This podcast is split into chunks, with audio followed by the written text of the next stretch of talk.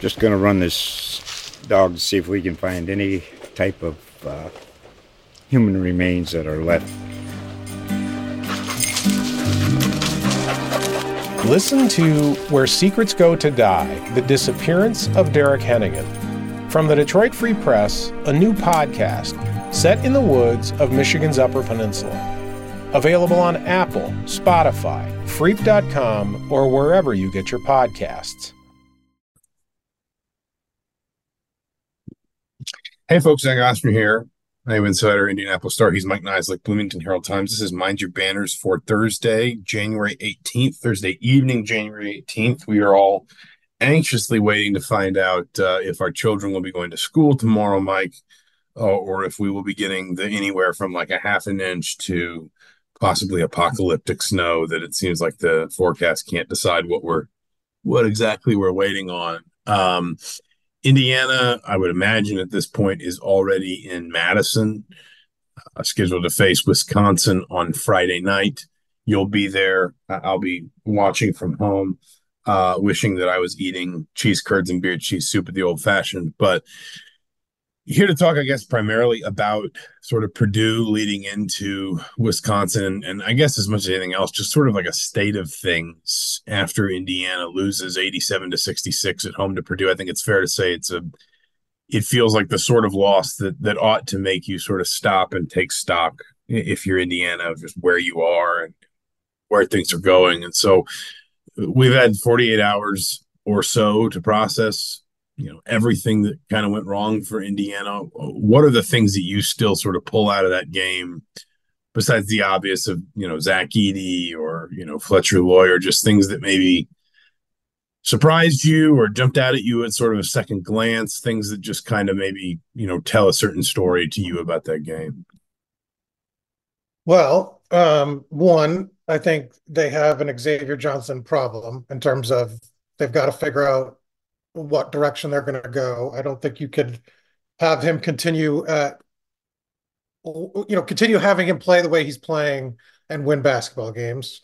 Uh, two, um, the team still seems like there's no there's no identity to this team, um, and it's it felt like they you know Mike Woodson wanted to use the first the non-conference portion of the schedule to figure that out. Um, we're now, you know, into the conference schedule, and uh, it doesn't feel like this team is ever going to coalesce. I feel like that there's a lot of pieces, but it wasn't a well constructed roster.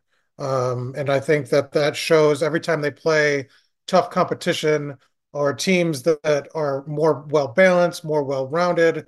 You could see the discrepancy in sort of like you know, man, if Indiana had two more shooters instead of some of the pieces that they have, instead of, you know, CJ Gunn or Anthony Walker coming off the bench, this team would be a lot more dangerous. Or man, you know, they really could have used a, a you know, you know, veteran in a, in a different way as, as, opposed to the, you know, they got the Xavier Johnson and Trey Galloway as the two starters, but um, they really could have used another, I don't know, veteran piece um, you know, in addition to what they got. It, it, just feels like there were missed opportunities in the construction of the roster that I think are sort of holding this team back. It's not a bad team, but I don't think it's going to reach the potential that Mike Woodson hoped. And I don't think that, um, you know, fans are, are, are ever going to be happy with with the season based on what we've seen so far. That that's I mean I I don't know. Do you disagree? Well, no, I mean we're, we're kind of skipping ahead a couple chapters and just like what you know what we were going to talk about tonight, but I, I, think I think the question of like you know I. I think a game up against Purdue exacerbate like it just shows it highlights that I feel yeah like. that, I, that's kind of what I was I posed I posed this to someone tonight Mike Glasgow good friend of the show uh good friend of the podcast he might even listen who knows um I said I think I've gotten to a place with this team where I, there's a part of me that cannot help but feel, and I'm sitting here sort of staring blankly at the Purdue box score while I say this. Um, can't help but feel like this team isn't as far away as maybe its fans think it is, but in the same beat, I'm not remotely convinced it'll ever get where it needs to go. Like, does that make sense? That like, like I think because team- I think that it's missing. It's it's missing a piece it doesn't have to get over. Like, I think it has a good collection of talent. It's just not the right collection to what, get like to what that. is it? So, so the question is, what is the piece that it's missing? Because, like, listen, you know, you could say, oh, it needs more shooters, but like number one, a number of guys have been shooting the ball better lately. The Purdue game didn't quite show it. Maybe we can have a conversation about you know Rutgers and Purdue and whether guys are hitting threes when they need to versus when maybe you know the pressure's off a little bit. But um, you know, you can have a guy that hits 40% of his threes that's an absolute zero on defense and doesn't rebound. And I don't know that it makes this team like head and shoulders. Like, like what what is the thing that that takes this team up a level? Because basically, like my kind of argument when I was talking to Glass was I think that you know, there are as many signs as there have been at any point in the season that Mackenzie Mgbako is starting to figure it out. He's really good against Minnesota. Um, you know, I, I, thought he was really good against Purdue, and actually, basically, you saw him for 25 minutes. He had the foul trouble. Mike Woodson said afterward, which you know is, is not like him to just kind of sort of openly question his own decisions in in, in you know publicly.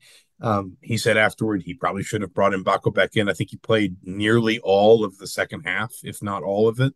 Mgbako did.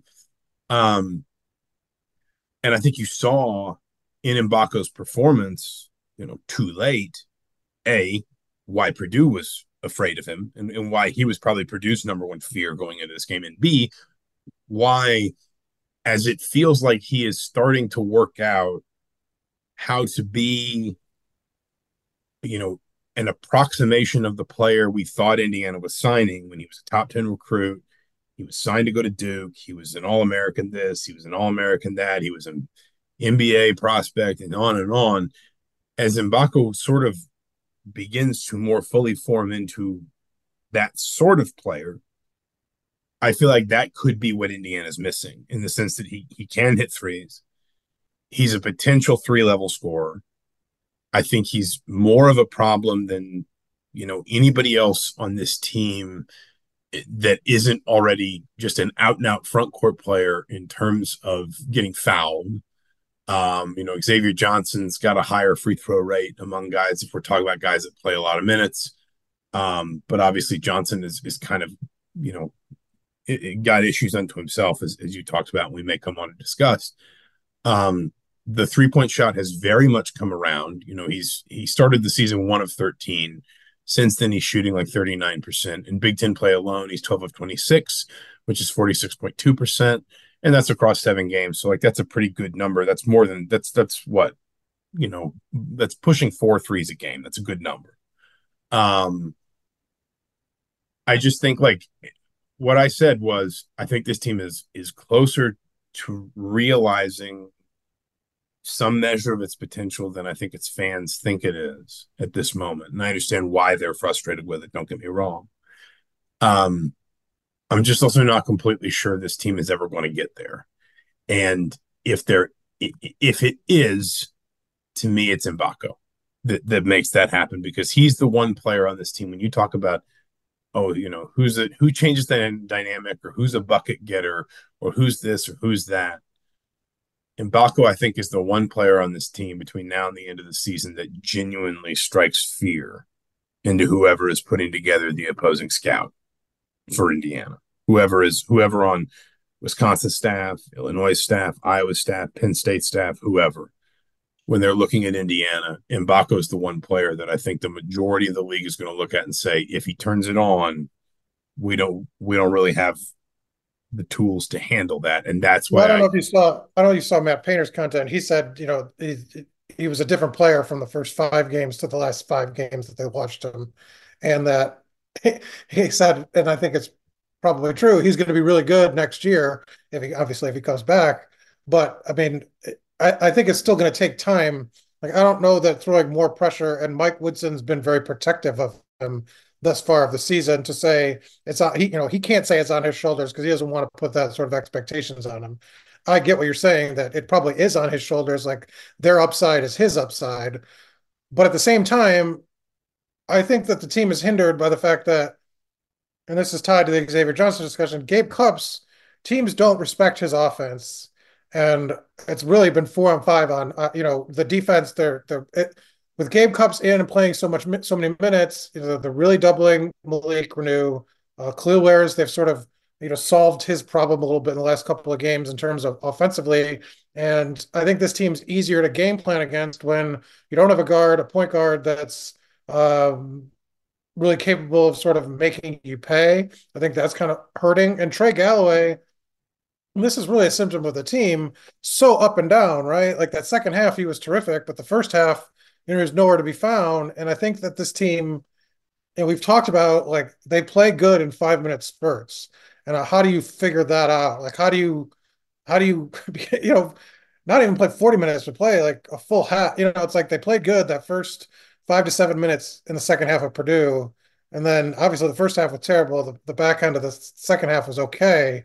But like, is it just a symptom of being young? Is it a symptom of not having not gelling as a roster? Like I, I don't know what the solution is I mean, there. I think I think those things do all kind of go, you know, hand, hand in hand. hand. I mean, I I thought about I I have thought about you know, kind of in the last couple days, just like digesting the Purdue game, you know, writing about it, picking apart different elements of it. Like I've thought about some of the Purdue games of the last two years, um, when obviously Mike Woodson started his career three and one against Purdue, and you know, there's the Purdue game that Indiana wins in 20 January 2022 in Bloomington. That Purdue team is 15 and two. I forget what they were ranked. Actually, I was on paternity leave because Eamon had just been born, but um, Trayce Jackson Davis only plays 11 minutes in that game because um, he's in foul trouble. He, he, finishes the four fouls. Very uncommon for Jackson Davis. He didn't get foul trouble a lot, but Edey and, and Purdue and just in general kind of got him in foul trouble that night. Um, and yet Indiana led by 11 late in the first half of that game. You go to the Purdue game last season, um, the one where you know everybody kind of remembers it for um, uh, oh Lord, help me, J- Jalen Hood-Schifino going crazy, and, and, you know he scored 38 points or 35 points, and and on and on. You know, Purdue led for most of that first half. If you look at the, you know, I think their I think their biggest lead was 17 to 10, but if you look at the win expectancy graph on KenPom, like I think Indiana's win expectancy was never higher than like 21.3% in the first half. Purdue was in control of that game for a long stretch. And, you know, basically Indiana just kind of pulled it just just like stuck together basically and and when you say stuff like that you think oh well this team doesn't stick together. They don't like each other. There's no chemistry. They're all you know a bunch of individuals. Well no but it's it's different when it's you know it's Trayce jackson davis and it's race thompson who've played you know 10,000 basketball minutes together. And it's miller kopp who you know I, I know people kind of i don't know if people rolled their eyes at this statistic or not but when like he became like basically the the most uh, he played the most games of any Big Ten player ever last year because he had the fifth year. Like experience keeps you together in those moments and and you know experience both individually and also experience as a collective. And this team can have all the chemistry in the world. You know these these guys do broadly seem to like each other. They seem to stick up for one another. You know, when, when, there's there's multiple guys on this team, when there's you know one of those like random like post foul scraps or somebody's in somebody's face, there's multiple guys who will stick their nose in and, and separate it and stand up for their teammate, whatever. Um, but they just haven't played a lot of basketball together, and it does feel like they. Come I think the part that's missing, you don't see it the leader necessarily like a guy bringing the team together to sort of fight through in that first half of that Purdue. it sort of quietly faded away a little bit and didn't have yeah. that sort of that guy to kind of to rally the team together a little bit. And, and I think that's where it's missing. And I think that speaks to your point that they don't have that. They got Trey, they got Xavier, but Xavier's on the bench right now, um, and not really sort of playing well enough to do that. You know, Trey, I think, does it through his, you know, he ignited the team through his play in the second half.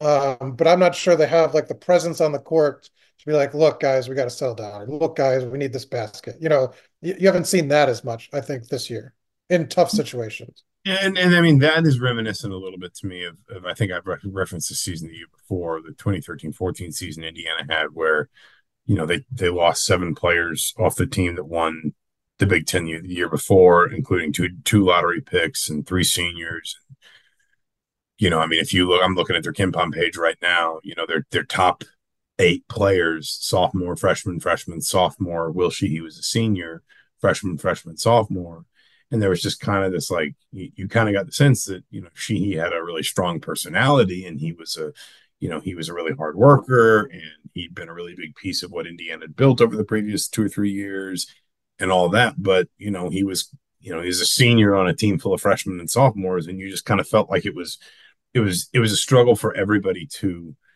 you know connect in the ways that aren't just sort of like hey we all yeah we all hang out off the court or you know we we all did these team bonding activities together but like the unspoken stuff and actually i think like you bring up trey galloway i, I think you know in fairness to him i think there have been moments when he has sustained that leadership a little bit. I mean, I think about a, a game like Michigan where he's three of 12 from the floor. He scores nine points, but you feel like he's still in some key stretches, a bit of a calming presence. You know, he's, he's, he's seeking out the ball. He's doing this, he's doing that. Obviously they lose it, but the Kansas game, of course, he goes nuts. You know, increasingly now he has really sort of inserted himself as this team's point guard. I mean, effectively. I mean, he's got the sixth best assist rate in Big Ten play alone of any team of any player in the conference.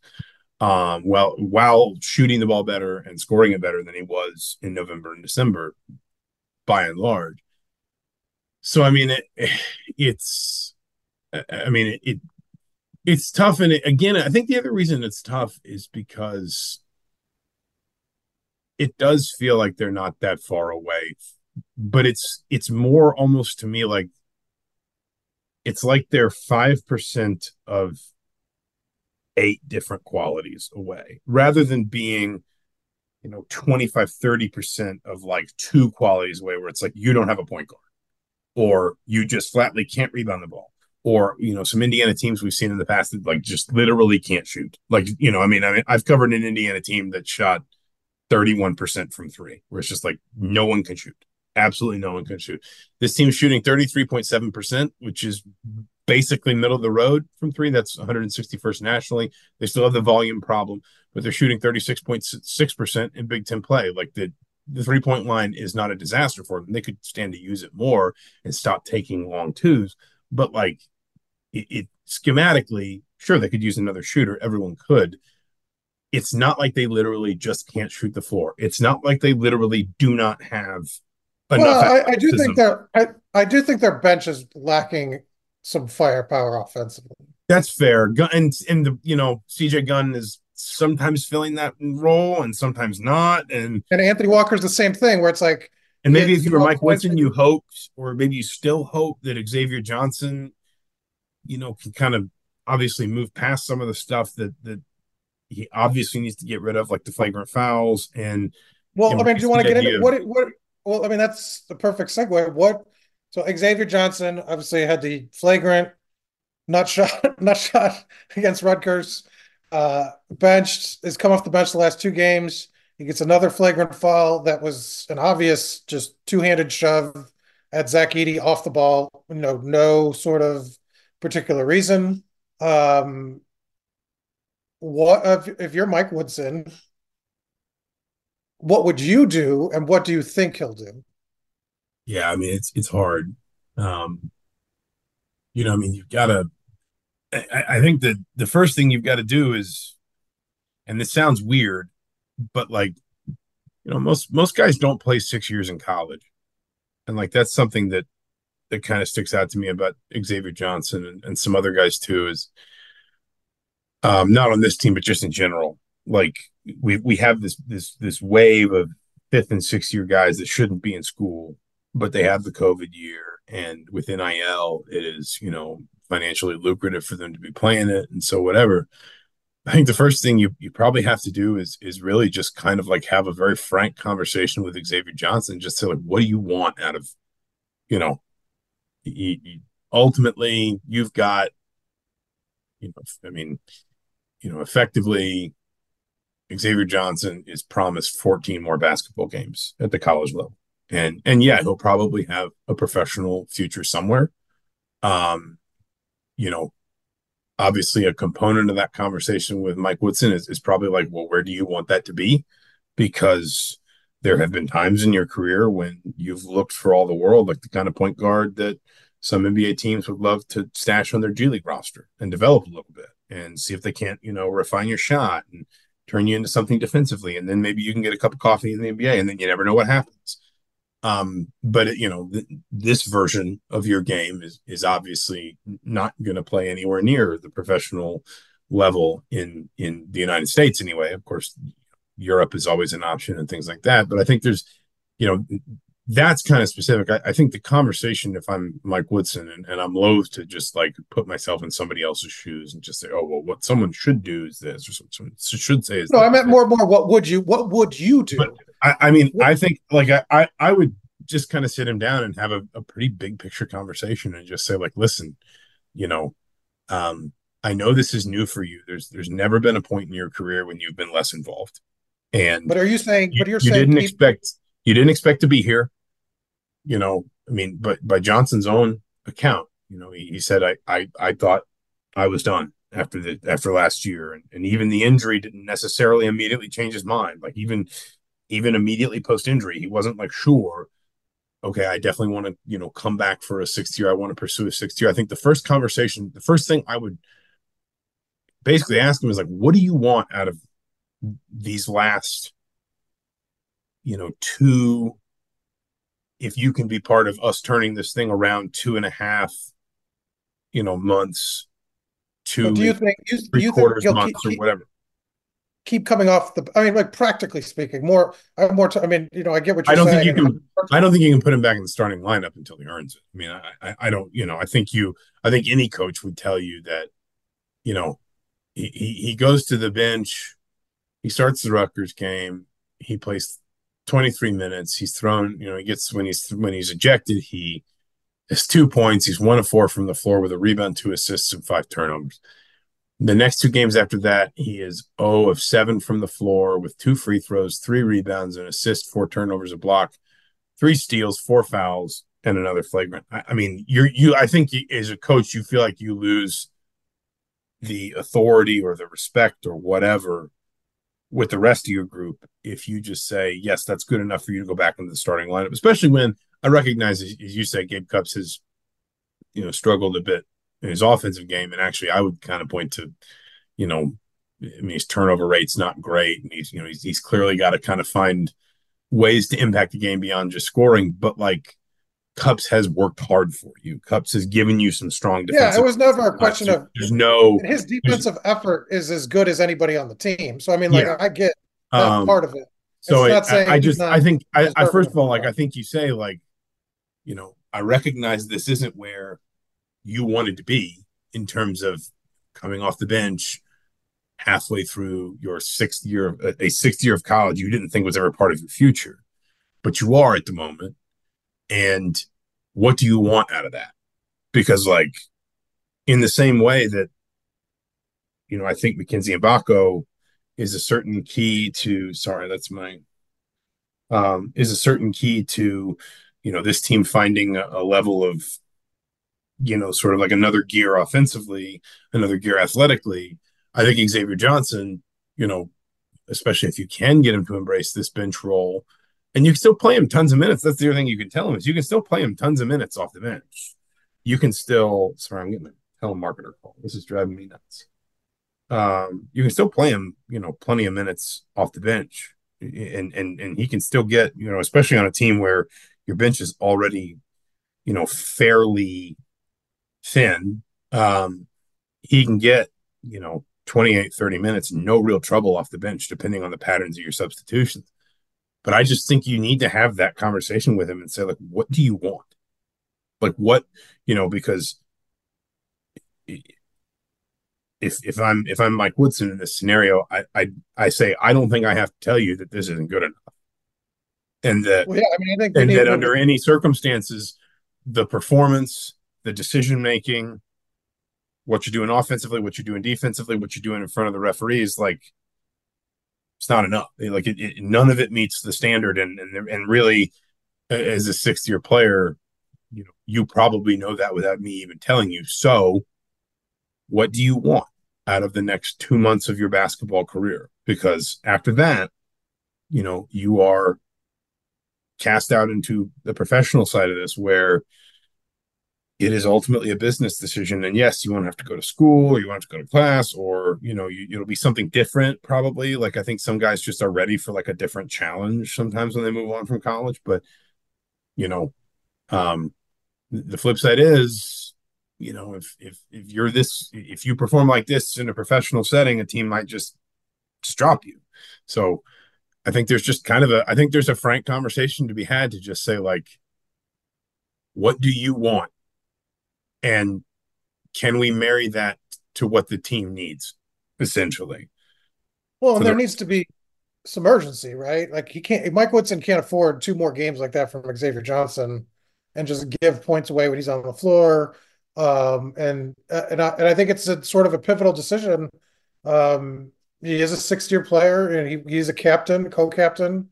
Um, and so i think there's some urgency on both sides to sort of say you know xavier's got to not just be there, but he's got to, you know, contribute and show some urgency, show some fire. And it was it's ironic that like the day, like two days, you know, after the Ohio State game where he looked really, really good and had those quotes where he's like, I gotta, you know, not having a turnover in that game was like a badge of honor. Like these are the this is the games I gotta have from now on out. You know, my veteran status means something and I gotta make smart decisions. And then it's gone the other way on him. Um, so yeah, I think it's like a a big time deal because you know he's shortened Mike Woodson. We've talked about how he's kind of shortened his bench quite a bit. Um, and Xavier Johnson is getting, you know, he got decent minutes uh, off the bench, even you know, uh, last game against Purdue, despite everything. But like, he's got to play better. Like, they they can't continue that two weeks down the line, right? I mean, it's just not feasible. Well, that's where I, I come back to like, uh, listen, you know, and I know we joke about the whole like must win thing and everything, but like a game like that does need to be a, a bit of a soul searching moment for you as a team. Like, you know, a couple years ago, Indiana beats Purdue. Um, it's January 20th. Indiana beats Purdue. They go 14 and 4, 5 and 3 in the conference. I think Purdue was, you know, top 10 KenPom, top 10 net at the time. So this was like a, you know, a real sort of like hang your, you know, hang your hat on it kind of win. It was their first win against Purdue in 10 tries. Like it was an it was a, an enormous win. And then 3 days later Michigan came in and shot 11 of 17 from 3 and Indiana was clearly emotionally hungover and they lost 80 to 62 and like it was never really that close. Like Michigan's minimum Michigan's minimum win probability on KenPom that that afternoon was 27.3%. It was when Indiana took a 2 to nothing lead with hmm. 18 and a half minutes remaining in the first half. Like that that was the way that game went. Was like it was all Michigan virtually from the beginning. And it was just very clear like Indiana was just, you know, just kind of hung over from such an important win both for the complexion of that season and also just like for the wider message of getting out from under this long losing streak to Purdue and not being able to win these kinds of big games at home and all that kind of stuff that had plagued them under Archie.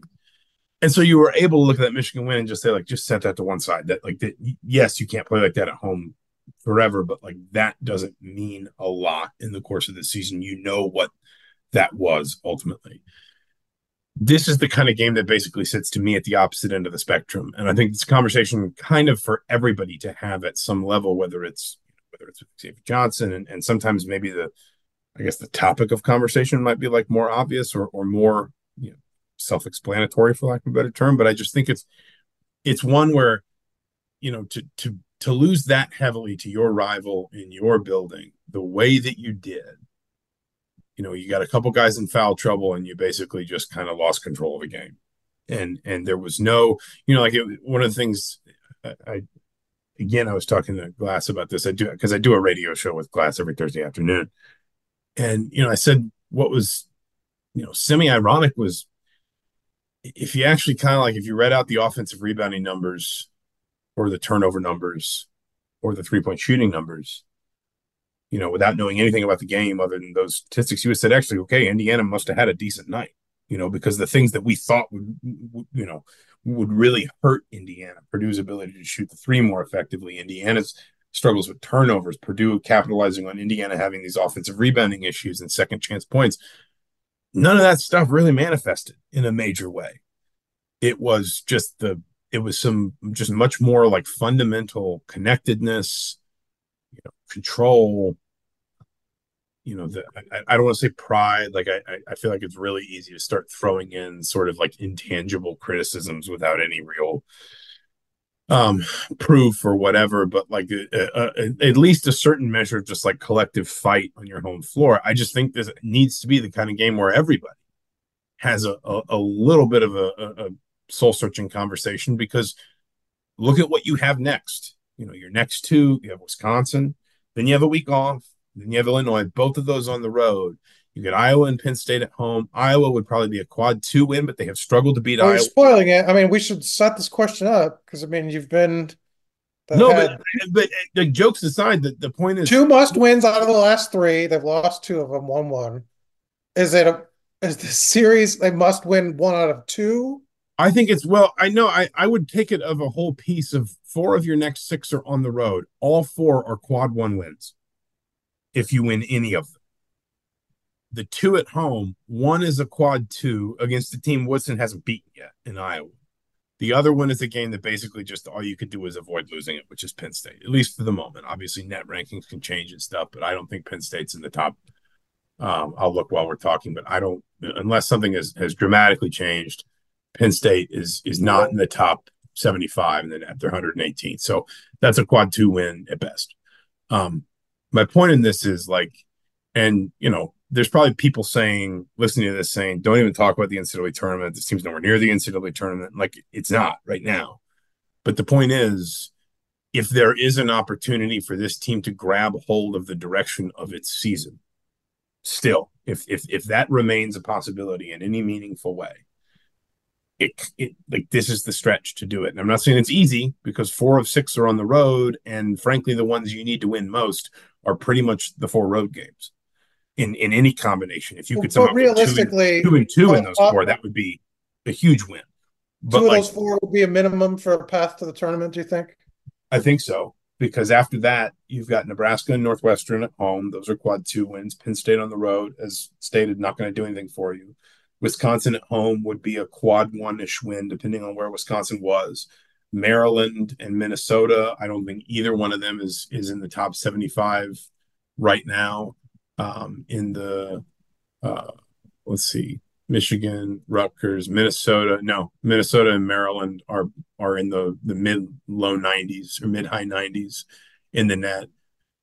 Um, so neither of those wins, road wins, do anything for you, and so then you get to a situation where a, you know, the only team you've beaten on the road is Michigan, a team that's also in the 90s right now, or maybe they're in the, I guess Michigan is literally 90th in the net right now, um, and b, you know you just don't have enough quality. And like i just i think it's it's it's and and as we have learned not that we have learned we should know this. Everyone should know this. Indiana learned it sort of like the semi hard way i guess a couple years ago when they went to the big ten tournament. They came back and beat michigan. They beat illinois. They took iowa all the way to the wire. The committee doesn't give you that much credit for those. They can't because they can't they have to have the bracket fairly locked in by like friday afternoon friday evening of selection weekend. They can't leave it super open ended for teams that make some surprise run in the conference tournament. You can't you can improve your seeding maybe, but you can't go from no chances teams in the field unless you win the automatic bid. You can't go from no chances teams in the field to wow they had a great weekend in Minneapolis. Let's stick them in there. Um, we got just, we got four minutes left to set up Wisconsin. So of those four road games, obviously I think Purdue's the hardest. Where does Wisconsin rank? You know, obviously they haven't won there in what two decades. Yeah, I mean, I think Wisconsin's really difficult. The, the one that I would is is Wisconsin harder than I mean they beat Ohio State already. The one that I would the one that I would circle in in red is Illinois. Um, number one, Illinois is a, is a, harder harder team. No, harder I, I I it's I guess Illinois is more of like a barometer to me. They're going to get eight days off between Wisconsin and Illinois, so they'll be as rested as they can possibly be. They'll have as much time as they can to scout. Illinois got the Terrence Shannon thing going on. Um, Illinois, you know, kind of, you know, they, they, they lost uh, like badly, but then battling at Purdue, and then they beat Michigan State on the road or at home, excuse me. And everyone was kind of like, oh, Illinois is, you know, figuring some of this out without Terrence Shannon. Then they then they just, you know, frankly you know, collapse against Maryland at home.